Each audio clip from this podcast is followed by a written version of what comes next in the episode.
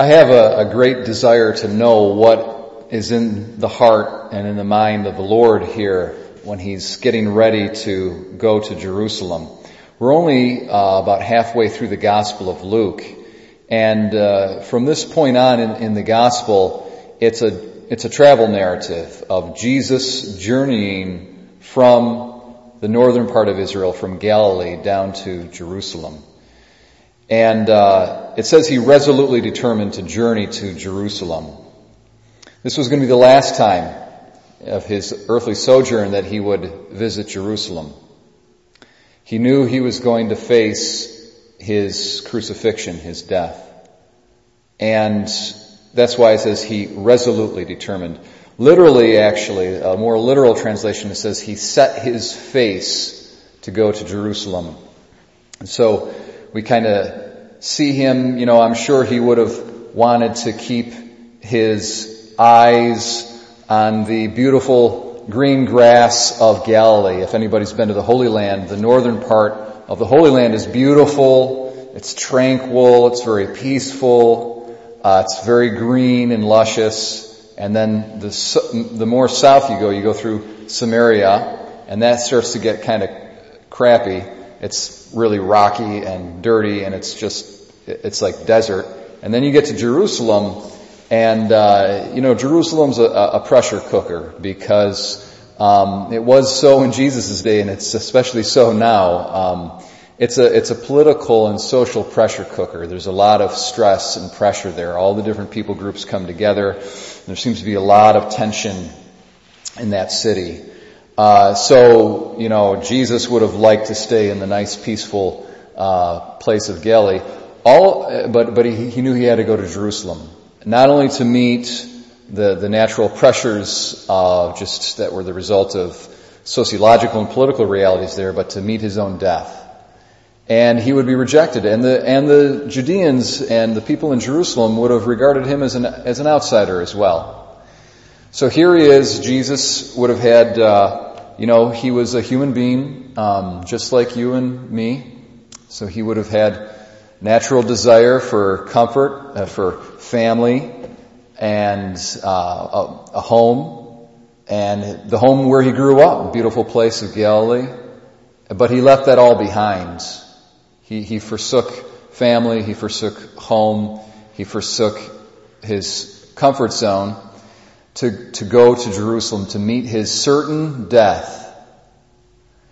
And uh, he goes, that him and his disciples pass through Samaria, and there's a foreshadowing of what he would re, the kind of reception he'd receive in Jerusalem. The Samaritans reject him.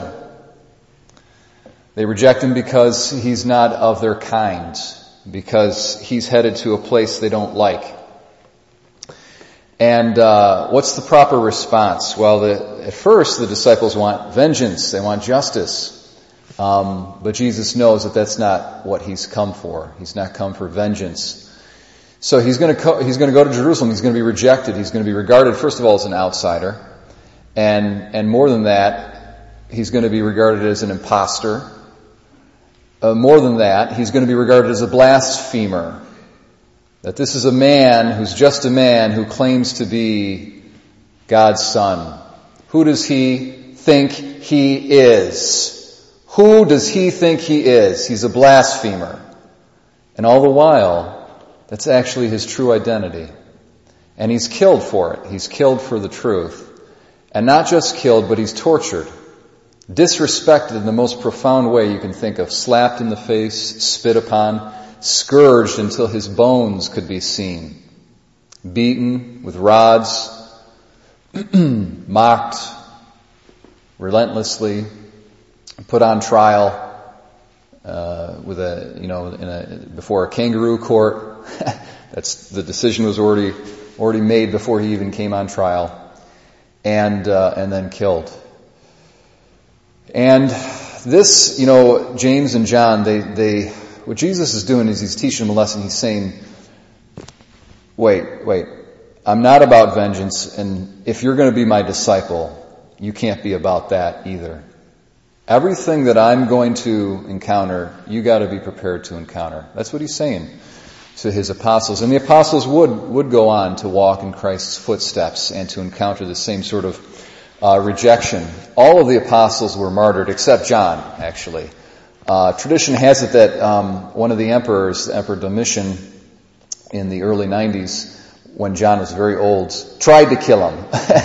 but that John was miraculously saved and wasn't martyred. So John would have been a martyr, but um, if it wasn't for a miracle that actually saved him from, from this attempt that was made upon him by Domitian. But apart from John, all 12 uh, were martyrs. They were killed uh, for bringing the truth to the world. And so it is with, with every priest. Um, you know, I have this examination of conscience for priests that was given to me, and uh, it's a really great, it's a great one. The first, the first point of meditation examination, it says, um, Am I convinced that the success of my priestly ministry comes from God and that with the grace of the Holy Spirit I have to identify myself with Christ and give my life for the salvation of the world? Am I really convinced about that? That I have to give my life for the salvation of the world to be identified with Christ? And, uh, you know, I ask myself, okay, so David, Imagine this. Okay, you're responsible for the salvation of all the souls in this territory, and you're going to be answerable for each one of these souls uh, on Judgment Day. And take one of those souls, one of these individuals that's in Lyons or in Clyde or in Savannah, put them on the brink of a precipice, tottering between heaven and hell. Heaven and hell. They're going to fall into hell. Would you be willing to shed your blood and to die so that the person would not go into hell but would go into heaven? And I say to myself, well, you know these sorts of things are, are tough. Uh, the strength doesn't come from me, but with God's help, yes. Yes, I'd be willing to die and shed my blood so that one person would not go into hell but would go into heaven.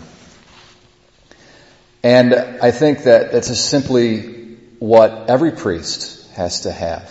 That heart has got to be in every priest. Would Jesus do that? Of course he would. Jesus would have gone through everything that he went through, all his suffering, for just one person, just one of us. For Shirley, for Eleanor, for uh, uh, Gloria, for each one of us individually. He would have shed his blood, he would have been tortured, he would have done everything he did for just one of us. And that's the heart of Christ. That's the heart that every priest has to have. But, but you know what? That's the heart that every Christian has to have. Every Christian's got to have that kind of love and concern for the salvation of souls. And we've got to be ready, each one of us has got to be ready to embrace hardship so that we would carry out the mission of Christ. Jesus set his face to Jerusalem 2,000 years ago but he hasn't ever taken his eyes off of that destination. And uh, until the second coming of Christ, each one of us, as mystical members of the body of Christ, has to have our face set on Jerusalem. We have to have our eyes on the cross. We have to be ready to be willing to die for love of God and for souls in God. Today we celebrate the feast of St. Vincent de Paul. This man certainly had this, um, had this heart. And uh, he came from a poor area. He was actually sold as a slave, I think, in, into Islamic territories. This is back in the 16th, early 17th century. So he was a slave for a few years. and then he finally got his freedom and he went back to Europe and he became a priest and uh, he ministered, he set up missions and he preached to the poor and he organized lay organizations that would minister to the poor, and he set up a whole group of uh, missionary priests who would minister and preach the gospel. And um, he preached with such zeal and with such love that people would come from all over, all over Europe and France to, to see him preach. But he had that heart of Christ, that's of sacrificial love. And to this day, his heart is incorrupt. His heart has not decayed. His heart is still with us. It's an amazing thing. It's a sign of Christ's love, that lo- Christ's love is always with us until the end. So we pray I pray for the, the heart of Christ and the love of Christ, and I pray, uh, you know, together today we all together pray for that same heart and that same love.